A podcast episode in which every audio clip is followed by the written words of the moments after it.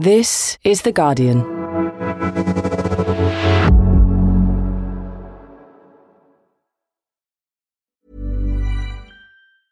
Tired of ads barging into your favorite news podcasts?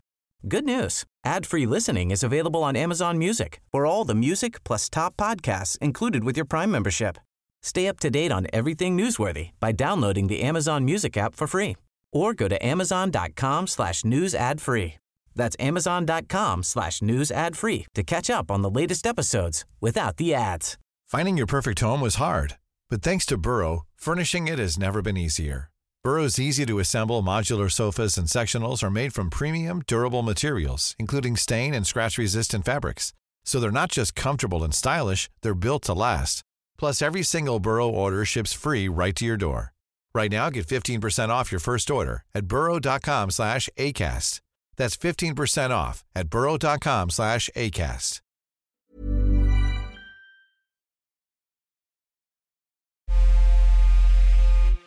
I'm Jonathan Freedland, columnist for The Guardian, and this is Politics Weekly America. December marks 10 years since the Sandy Hook Elementary School shooting, when a gunman murdered 20 very young children and several teachers and staff at the school. The tragedy sparked a movement. For the past decade, parents, activists, politicians have used this and the hundreds of subsequent school shootings to advocate for safer gun legislation. But talking about gun rights in America is complicated, and mass shootings in schools and elsewhere are still happening. So, what has changed? My colleague Joni Greve travelled to Newtown, Connecticut, where the massacre happened, to talk to some of the people there trying to ensure no one else goes through what they went through. Joni's report contains some distressing conversations with relatives of the victims of Sandy Hook, so bear that in mind before listening.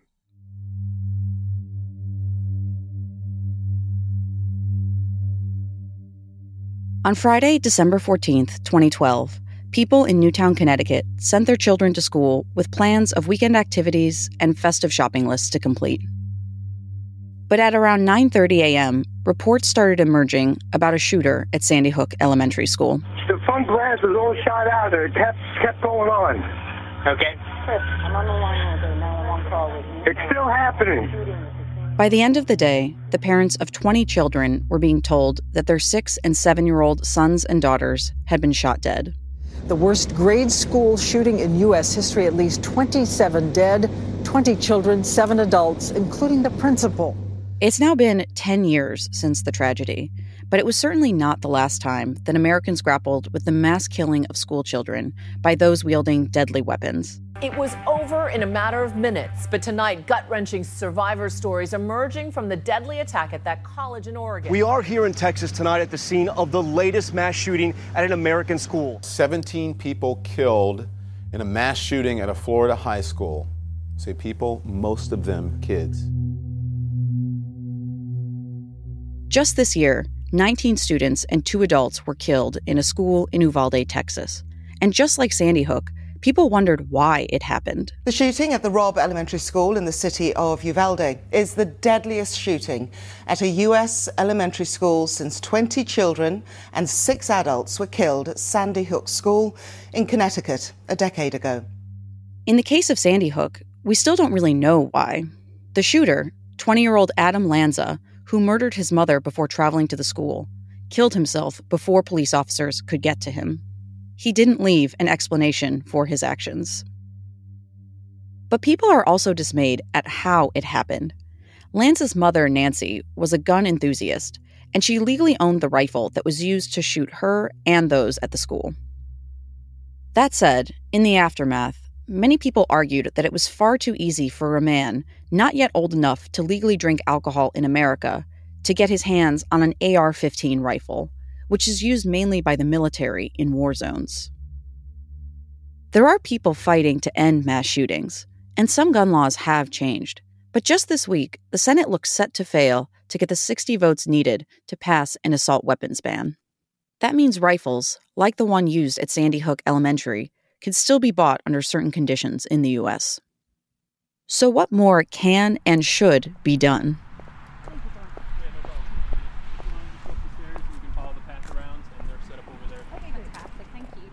A few weeks ago, I traveled to Newtown, the small, leafy suburb in a quiet part of Connecticut, to see how the people there remember that day and how they have used such a horrendous moment in their history to force change. Yeah. Yeah. Other places can do it. Yeah. Other people are able to ban the guns. Yeah. yeah. What is so difficult about doing it? So it is Saturday, uh, shortly before noon here in Newtown. We're standing outside of Newtown's uh, police station, and they are holding a gun buyback event here today. My dad is from England, and ah, he really, yeah, he's from Devon. There are some volunteers here who are collecting uh, guns from those who are participating in the event. Some of them are very young volunteers, so I'm just going to talk to them about how they got involved in the anti gun violence movement. I'm Geneva. Um, I'm a junior in high school, so I'm 16 years old, and I'm part of Junior Newtown Action Alliance because I really want to create change. Because after seeing what mass shootings have done to communities and losing friends, it's just really hard to see that nothing has really happened, and you still see these shootings all over the country still. Newtown Action Alliance is a national all volunteer grassroots organization, which was founded by residents of the town after the Sandy Hook shooting. Every year since 2012, they have organized these buyback events, where gun owners can drive to the police station, hand over their guns to police officers, and receive gift cards in various amounts, depending on the type of gun returned. The money needed for these events is raised throughout the year from donations to Newtown Action Alliance. Geneva and her friends, 15 year old Olivia Muir and 13 year old Mikhail Wilford, are part of the junior section of the organization. Mikhail was only three when the Sandy Hook shooting happened, but it still affects her, and she says, the community around her. My older brother was in Sandy Hook, and I couldn't imagine if it was him. And it just kind of destroys communities, and it takes like a long time to build them back up. Like, even now, it still has an impact today. It's hard to imagine if you don't live in the US. But as Olivia explains, English, math, or science aren't the only subjects taught in their schools. Children also learn how to protect themselves. So, we do lockdown drills, and basically, we get an announcement, and we have one of the staff that works in the office say, This is a lockdown drill, and the teacher will shut and lock the door and draw the blinds over the door window, turn all the lights off, and we will hide. Parents, politicians, and educators agree that lockdown drills are an important way for preparing children if the worst should happen. But for the students themselves, simply practicing for a potential shooter is stressful. Geneva isn't too sure the drills will even really help them if a shooter did try to enter her school. I think the scary part about it is that you know that if there is an active shooter in the school, turning off the lights and locking the door isn't going to do anything. Like, you're really just sitting ducks in a classroom. Every time news breaks of a mass shooting, whether it be in a school or in a supermarket or an outdoor event, many politicians are quick to come out and offer their thoughts and prayers for those affected, whether it be in a tweet or a press release. Olivia, Mikhail, and Geneva don't think much of that response. I feel very angry because thanks for your condolences, but I mean, your words aren't going to do much unless you put actions with them. It's not, you can't keep apologizing when we're suffering, and you can't say, Oh, I'm so sorry, you have all my condolences, but we're just going to sit here and we're not going to bypass anything. Sorry, we can't. Thoughts and prayers aren't going to bring back people's brothers, sisters, friends, cousins. Like, it's not they're gone and we're just trying to prevent that happening for other people. And as we've seen in the past 15 years or so of mass shootings at all-time high thoughts and prayers aren't doing anything and you have the power to do that and you're not taking it and i think it's very weak of them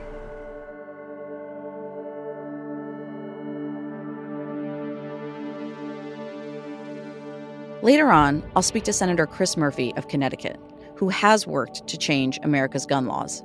But first, I wanted to speak to Nicole Hockley and Mark Barden, who co founded Sandy Hook Promise. Nicole and Mark established the national nonprofit organization after their two little boys were shot and killed in a first grade classroom at Sandy Hook Elementary. I asked Nicole first to tell me about her six year old son, Dylan.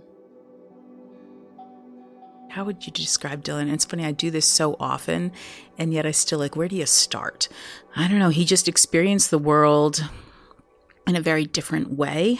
Um, maybe because he was the youngest in our family, certainly because of his autism. So I spent a lot of time kind of getting down to his level to try to understand how he was affected by different things, which really I think was very enriching to our family. Mm. Like he would love looking at the moon and would always notice that or if there was if it was storming he loved the lightning although the thunder terrified him. He loved the color purple and would make pieces of paper with giant purple dots that he had drawn in, in class. He loved his teacher. His teacher died with him that day. And you know, he had delayed speech in a very sing songy, high pitched voice, so not everyone could always understand him, but we could. And um, his laughter was just peals of joy. And I remember um, at some of the classes we used to go to, people would tickle him just to hear him laugh because it was such a joyous sound. December 14th was a Friday, a lot of kids' favorite day of the week. Being a typical boy in many respects, a first grader, he both loved and disliked school. Um, he would much rather probably stay at home. So we had a routine going up the driveway every day that we would do a countdown. So Monday, we called it five days school, two days no school. Tuesday was four days school, two days no school, and so on and so forth until we got to Friday. And that, that day, when we walked up the driveway, he looked at me and he said, Last school, mommy. And I said, That's right, D, You know, two days school, uh, one day school, two days no school. And he just kind of nodded at me in his Dylan esque way and said, Last day school. And, um, and then he got on the bus. And that was the last time I ever saw him alive.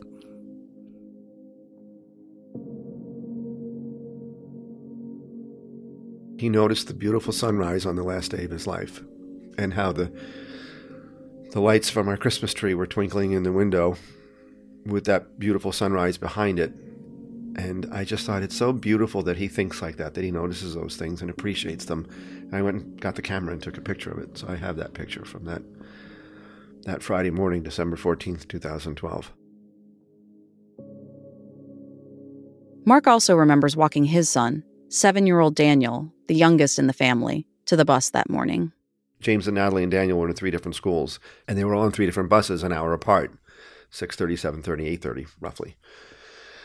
and I walked each with them, each one of them to their bus and come back and then wake the next one up and walk, you know, and so on.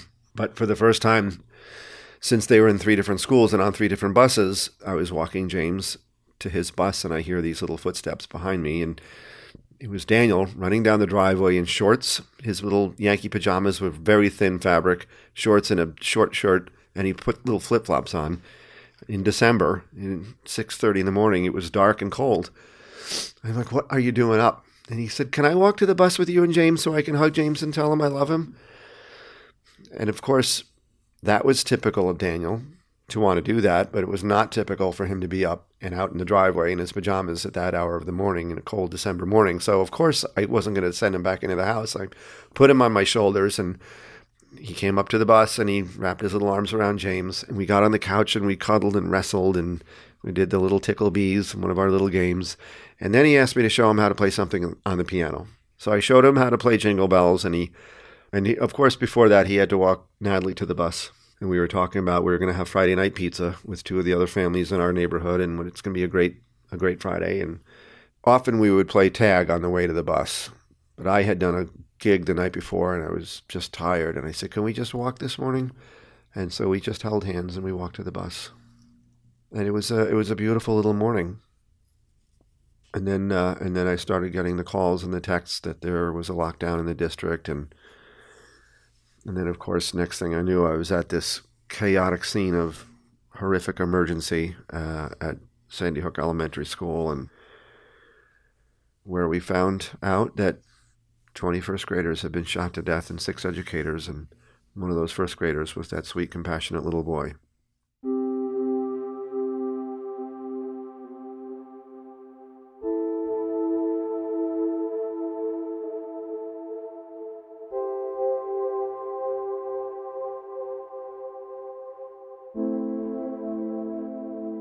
Nearly 10 years after Nicole and Mark lost Dylan and Daniel, they turned on the news in May of this year to learn that history had repeated itself at an elementary school in Uvalde, Texas.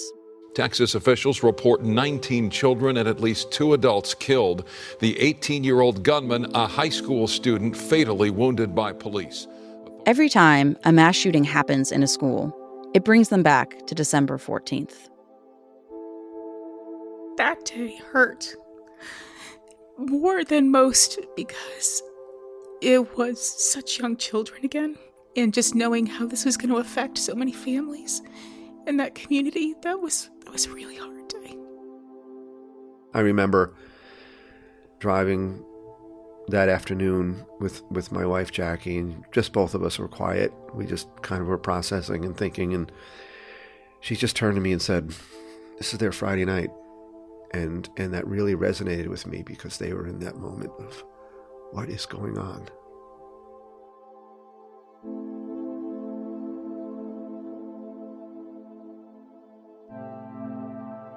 After the shooting, Nicole and Mark set up Sandy Hook Promise as a way to avoid what Mark calls the pain caused by preventable gun violence, which has devastated families like theirs. Another one of the catalysts for embarking on this work for me was when James and Natalie had questions about this atrocity that took their beloved little brother from them. And they're very natural questions that anyone would ask. But when your children ask you, you want to provide answers, and we couldn't.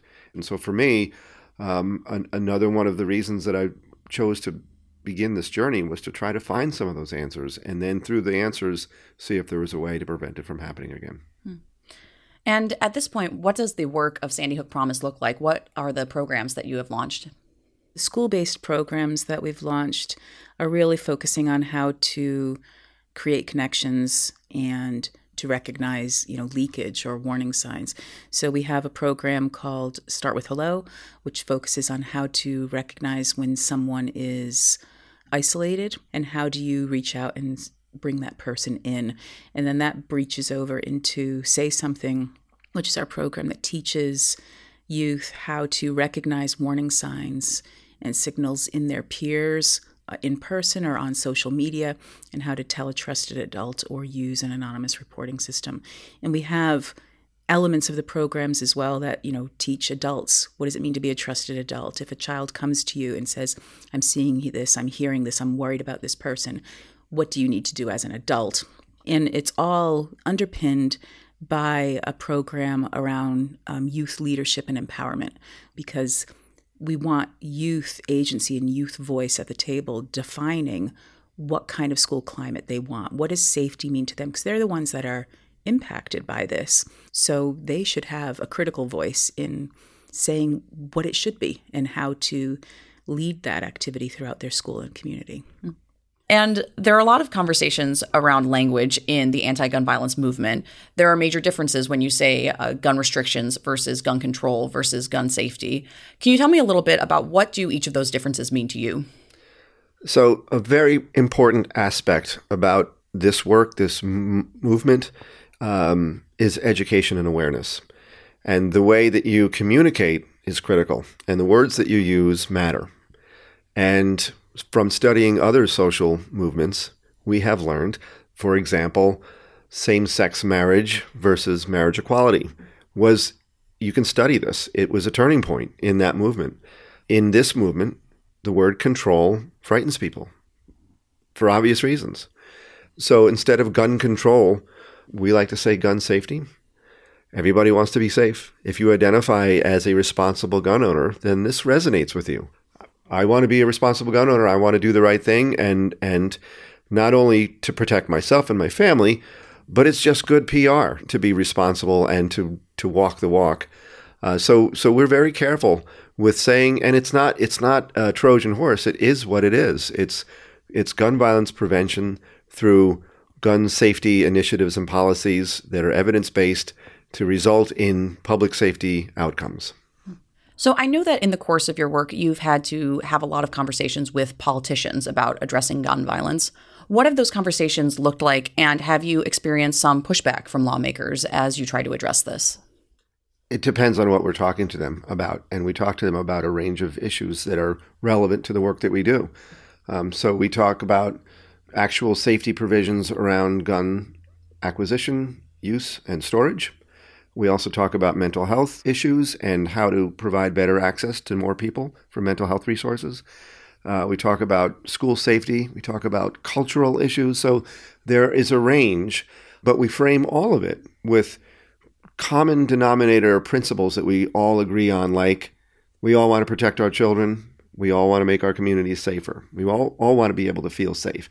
We, we do kind of frame it with those common core values, and it should be consistent with what their values are, uh, as that should be their number one job in that they were elected to uh, ensure the safety and the well-being of their constituents. And, and we have a host of, of, of options for them to partner with us to do just that and to help us do our work. Despite the recent memory of another tragic school shooting in Texas, the issue of tackling gun violence wasn't as much of a priority for most voters who went to the polls for the midterm elections in November. One exit poll found that about 6 in 10 midterm voters named inflation or abortion rights as their number one issue, compared to just 1 in 8 who said the same of gun policy. Nicole thinks she knows why with so many people dying and being injured and being exposed to gun violence, youth and adults, every single day, I think as a country we've become less sensitized to it than we should. Mm-hmm. And we only think about it when it actually hits us directly. Mm-hmm. Um, I think that's changed over the last 10 years. And I wish more parents would listen to their kids because when you go to kids and say, What's your number one fear? they talk about school shootings. Mm-hmm. And I think more parents need to hear that and figure out what their priorities are to keep their kids safe. So, gun violence prevention, this is what your kids are afraid about, and this is the number one killer mm. of them. So, it should be a priority for your voting as well. And as more more kids who are directly impacted by this are become voters, I think you'll see that list of priorities. I think you'll see that coming up on that list of priorities. Mm. Um, but when we started this in the aftermath of the Sandy Hook tragedy, politicians, that was a lightning rod issue for them in 2012, 2013. And, and now, over time, because of the advocacy, the, the inception of groups like Sandy Hook Promise and so many others, because of the, the increased awareness, the narrative, and unfortunately being driven by the tragedies that you had just uh, articulated, it is it has come way up on the priorities for voters, and it is no longer a lightning rod issue for many many legislators can now campaign and win on being advocates for gun violence prevention and gun safety initiatives. Some politicians have made addressing gun violence one of their core missions in office, choosing to raise their voice whenever another mass shooting takes innocent lives.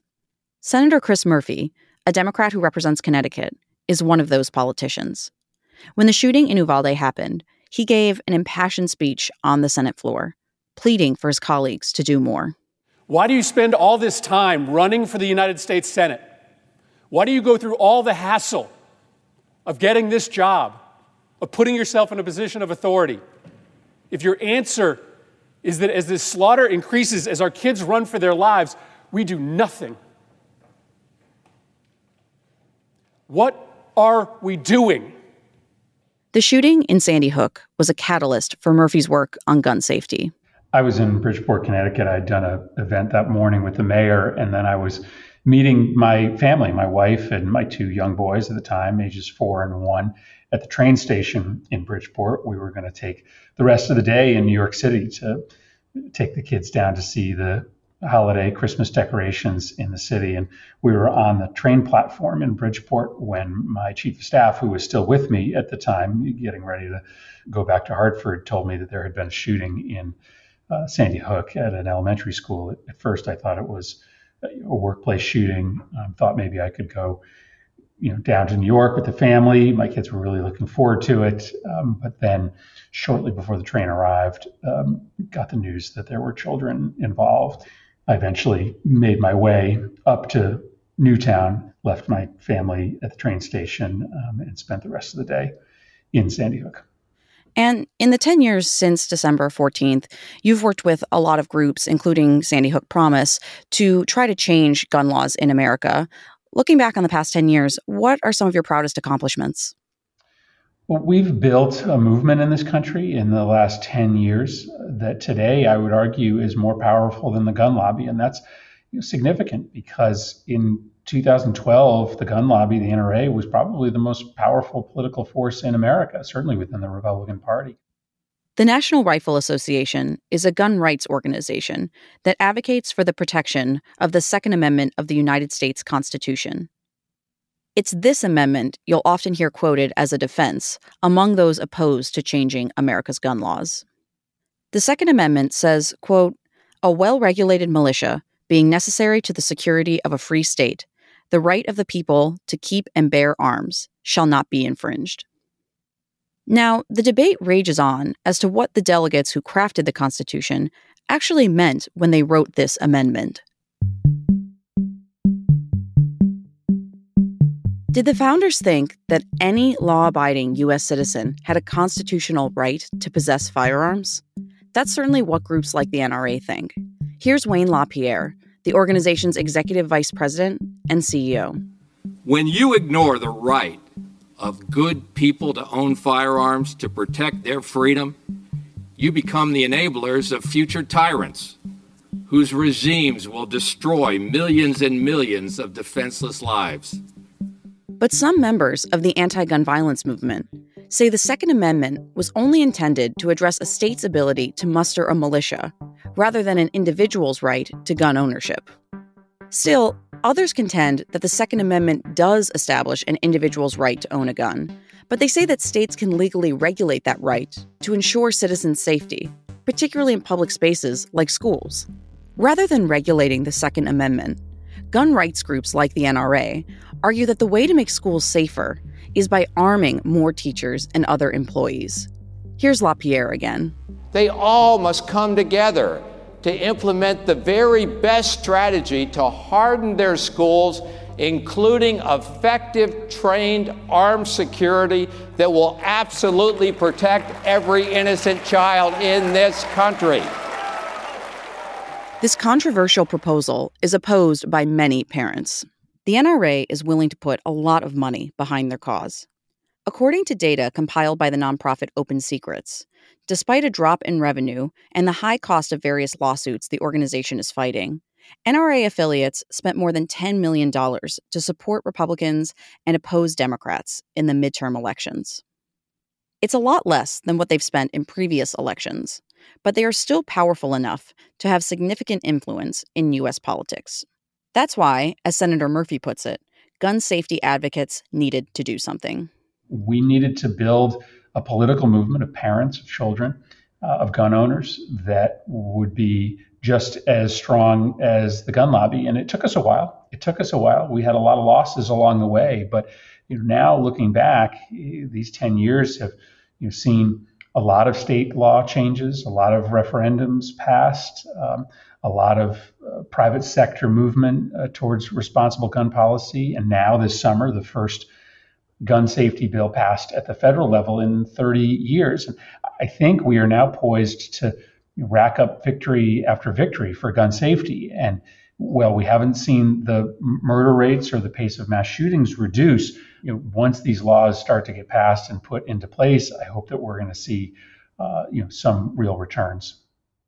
The legislation that Senator Murphy was talking about there was the Bipartisan Safer Communities Act, which President Biden signed into law in June. This is really a first step. If you talk to gun safety advocates, they tout the fact that it does do things like expand background checks and provide incentives for states to pass red flag laws, but they would argue it doesn't go far enough. Still, people are celebrating this legislation. The BSCA marked a significant bipartisan breakthrough as it was brought about by Senators Murphy and Kyrsten Sinema of Arizona, both Democrats, and Republicans John Cornyn of Texas and Thom Tillis of North Carolina.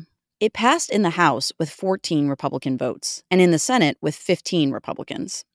I give a lot of credit to the two primary Republican partners, um, Senator John Cornyn of Texas, Senator Thom Tillis of North Carolina. They were personally moved by what happened in Uvalde. Obviously, it happened in Senator Cornyn's state. And they really saw this as a test of democracy. We all went home the week after Uvalde. It was our Memorial Day work period back in our states. And um, there was a real sense of fear and anxiety um, from parents and kids that I hadn't seen since Sandy Hook.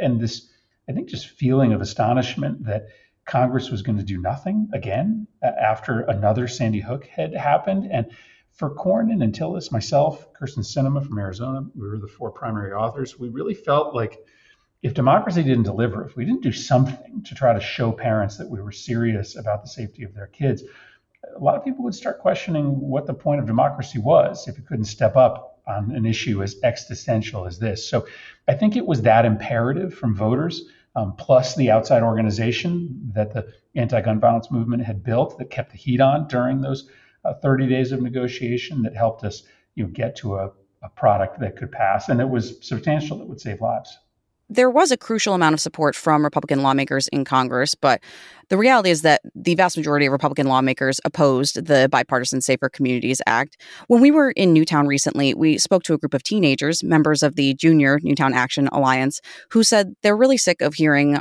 some politicians offer their thoughts and prayers instead of offering support for tangible change that could prevent future shootings. So, can you tell us from your perspective what moments of frustration have you experienced with your Republican colleagues, uh, many of whom are pretty wholly opposed to changing America's gun laws? Well, the great frustration is that this issue isn't that controversial outside of Washington. You know, something like background checks, universal background checks, making sure that every gun that's sold has to come with a background check to make sure you're not selling a gun to a serious criminal or somebody who's seriously mentally ill. That's supported by 90% of Americans. We have universal background checks in Connecticut, and I almost never run into uh, somebody in Connecticut who who has had a problem getting a gun to protect themselves or to hunt or to shoot for sport. We don't have a lot of complaints from gun owners in Connecticut that our laws are too onerous and and yet they work. Not only are universal background checks popular, but they work. In Connecticut, we have 400% lower rates of gun homicides than a state like Florida does, that has some of the loosest gun laws in the country. And that's my frustration: is that Republicans can support these changes and pay no political price. Senator Murphy is so far right on this. Now, the majority of Republican senators who voted for the BSCA had either decided not to run again in the November midterms, or were senators who were only elected in 2020, so their seats weren't on the ballot. But Lisa Murkowski of Alaska and Todd Young of Indiana were reelected after voting for the BSCA. At the same time, some Republicans have paid a political price for embracing gun policy reform. Chris Jacobs, a congressman from New York, was forced to abandon his reelection campaign after he was fiercely criticized by fellow Republicans for supporting an assault weapons ban. Looking at Republicans' disappointing performance in the midterm elections, Murphy said the party should reconsider its knee jerk opposition to changing America's gun laws.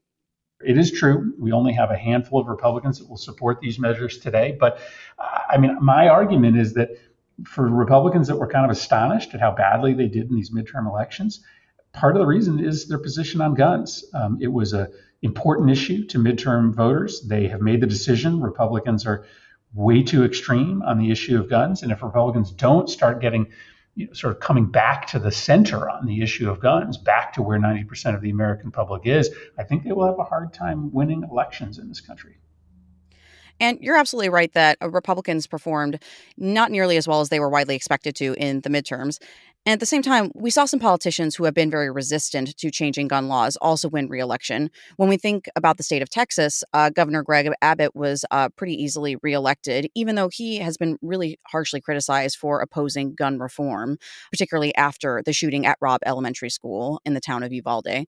The town of Uvalde itself actually voted Abbott back into office. So, even though there is this very widespread support for changing America's gun laws, it seems like it isn't as motivating as an issue as, say, the economy or abortion rights. How do you explain that? And how could uh, anti gun violence advocates potentially try to change that dynamic? Well, I don't know that I agree with the premise of the question. I think there are lots of examples out there of candidates who ran strongly on the issue of guns and won. Gretchen Whitmer in Michigan, a 50 50 state, ran on the issue of stronger gun laws. Tony Evers uh, won election in Wisconsin for governor, running on stronger gun laws. John Fetterman has tattoos on his arm memorializing the people who died in Braddock, Pennsylvania, to gun violence. He lives the issue of gun violence, and he won in a conservative state of Pennsylvania. So I'm not going to say that this year guns was more important than abortion, but it is one of the top four or five issues today in a way that was not. It was not 10 years ago, and there are candidates that are running and winning on the issue of guns today in a way that we would not have seen five or 10 years ago. I was interested to hear from a senator who has to deal with lobbyists as part of his job about one of the most powerful lobbies in Washington, the NRA. There's no doubt that the NRA is much less powerful today than it was a decade ago, two decades ago. Um, they strongly opposed the Bipartisan Safer Communities Act, and it passed the Senate with ease. There are really no Democrats that um, listen to the NRA any longer, and there are fewer and fewer Republicans that do. 10 years ago, it would have been unthinkable for a gun safety bill to pass the Senate with NRA opposition. Now, the NRA was successful politically for a long time because you know they had broad credibility inside the conservative movement, but you know their decision to take these really extreme positions, uh, like being against background checks, something the NRA wasn't against 20 years ago, has just robbed them of some of that credibility that they have, even within the conservative movement, and that means a lot of Republicans are less willing to pay their recommendations heed when looking at key votes like the Bipartisan Safer Communities Act. There have been significant changes to America's gun laws since Sandy Hook. But just in the couple of weeks since I spoke to Senator Murphy, there have been multiple high profile mass shootings in the U.S. Police in the U.S. state of Colorado say a man who is suspected of shooting dead five people and injuring 18 at a gay nightclub is under arrest and in hospital. Police confirming now that six people were killed inside the store. The shooter is also dead. A mass shooting at an LGBTQ nightclub in Colorado and a shooting at a Walmart in Virginia, where a manager killed six of his colleagues, shocked the country once again. In the Colorado case, the suspect allegedly used an assault rifle style weapon, as well as another firearm. The idea we still allow semi automatic weapons to be purchased is sick. Assault weapons continue to be another divisive issue when it comes to gun legislation. Individual states can pass laws restricting access to assault weapons, but there is no legislation on the issue at the federal level. There was once a federal assault weapons ban that was approved under Bill Clinton and passed with the votes of both Democrats and Republicans. We will finally ban these assault weapons from our street that have no purpose other than to kill. But it had a deadline. And in 2004, representatives across the aisle couldn't agree on extending the ban. So it lapsed. And no such policy has been enacted since, despite calls for its return. Just last weekend, President Biden pushed for a vote on an assault weapons ban that has already passed the House, but it has stalled in the evenly divided Senate. Murphy has acknowledged that Senate Democrats do not currently have the votes to pass an assault weapons ban, but he still struck a hopeful tone for the near future, especially if Democratic Senator Raphael Warnock wins his runoff election in Georgia next week let's see if we can try to um, get that number as close to 60 as possible. If we don't have the votes, then we'll talk to Senator Schumer and maybe come back next year with maybe an additional senator and see if we can do better. Po Murray is the chair of Newtown Action Alliance. She introduced me to the three members of the junior NAA, who we heard from at the start of the show. So, when we first joined the uh, gun violence prevention movement, the bigger organizations that are in the gun violence prevention space you know told us that there was broad support for background check bills mm-hmm. so we united and we pushed very hard for the background check bills for many many years mm-hmm. but we recognized that it wasn't passing so we decided to basically push the reset button several years into um, the uh, advocacy efforts, and we began the campaign against assault weapons and decided to build a huge coalition to support the ban. Po's four children had attended Sandy Hook Elementary School, but they had left by 2012 when the shooting happened. The shooter, Adam Lanza, was her neighbor. I grew up in Vermont. I learned how to shoot when I was in sixth grade, but decided not to shoot again my husband, who was my high school sweetheart, he comes from a hunting family. So when I first met him, he had a gun on his wall. Um, but didn't think anything about gun violence when I was raising my children. Uh, we believed that we lived in one of the safest communities in, in, the nation and didn't think that we'd have to worry about gun violence. So it was quite shocking that a young man could uh, acquire an assault weapon and high capacity magazines and murder 20 children and six educators in a matter of minutes. The main difference between Newtown Action Alliance and other gun safety groups is that they demand an outright ban on assault weapons and other broad legislative changes. Critics of this more hardline approach say it gives groups like the NRA and gun rights advocates an opening to fight against any type of legislation. Po does not agree. Well, first of all, we're not ta- uh, taking anyone's guns. Um, we've supported the assault weapons ban legislation for a decade, and in fact, we championed it. We've traveled to DC and urged uh, House members and senators to co sponsor the bill. And the, the way that this uh, legislation is crafted, it does not take away anyone's guns. Mm. The existing assault weapons would be grandfathered in, but you know, I would like to see that bill get strengthened so that the existing assault weapons get registered the mm. way uh, Connecticut law requires. Grandfathering just means letting an old rule continue to apply to some existing situations, while a new rule will apply to all future cases. Even with this difference of opinion, groups like Newtown Action Alliance and Sandy Hook Promise are united in wanting more to be done, like laws that enforce safer gun storage. And while the Bipartisan Safer Communities Act was an important first step, gun safety advocates agree that lawmakers need to do more. Unfortunately, uh, it took you know many many mass shootings and school shootings uh, for people in America to recognize the fact that no one is safe. No civilian needs a weapon of war um, in our communities. Uh, limiting high capacity magazines will be important as well because um, in many times the high capacity um, some, sometimes jams and it gives an opportunity for a child or a teacher to um, escape. Universal background check, that's a must. Um, we'd like to see Ethan's Law passed, which will require uh, gun owners to safely secure their guns when kids are around. Um, simple as that. And also, I'd like to see more funding for um, gun violence research. There hasn't been enough research, and it wasn't until you know recently that funding was available for them. And yet, with all that said, Po is hopeful when she thinks about the changes that groups like hers will bring about in the next 10 years. I'm so proud to see so many young people um, come out and vote on this issue. And the first Gen Z member of Congress his name is Maxwell Frost. And in fact, you know, um, he was 15 years old when he contacted us to attend the first national vigil for all victims of gun violence. He was touched by what happened here in Sandy Hook and decided that he wanted to get engaged. And we've nurtured him through all these years. And he ended up working for March for Our Lives and ACLU. And then he decided to run for Congress and he won. So we have a true champion in Congress now who's young, and that's what we'll need. We'll need more young people to get engaged and, and, and run and win and tackle this issue. Mark Barden and Nicole Hockley of Sandy Hook Promise are also hopeful about what the next 10 years will bring.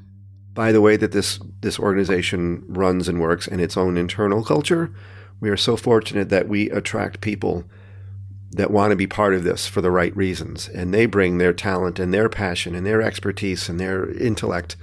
And that's really what drives this organization. The generosity of our donors is what fuels it. And these amazing people that are doing the work on the ground are what makes it what it is. I have always been and always will be hopeful. Um, hope is what fuels this organization and our work every single day but the impact and the proof that what we're doing works is that's about the action. And so it's not just hope without anything behind it. It is hope because we know it works. And we're just going to keep doing that and, and keep working at this because it's what we need to do.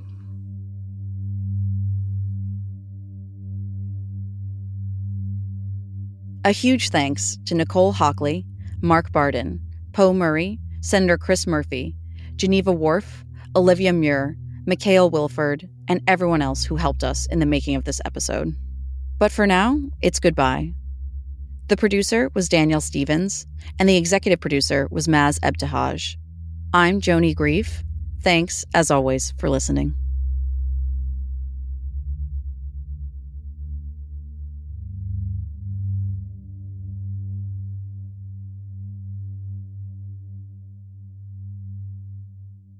This is The Guardian.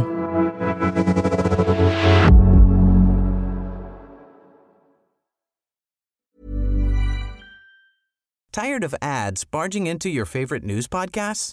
Good news. Ad-free listening is available on Amazon Music for all the music plus top podcasts included with your Prime membership. Stay up to date on everything newsworthy by downloading the Amazon Music app for free or go to amazon.com slash news ad free. That's amazon.com slash news ad free to catch up on the latest episodes without the ads.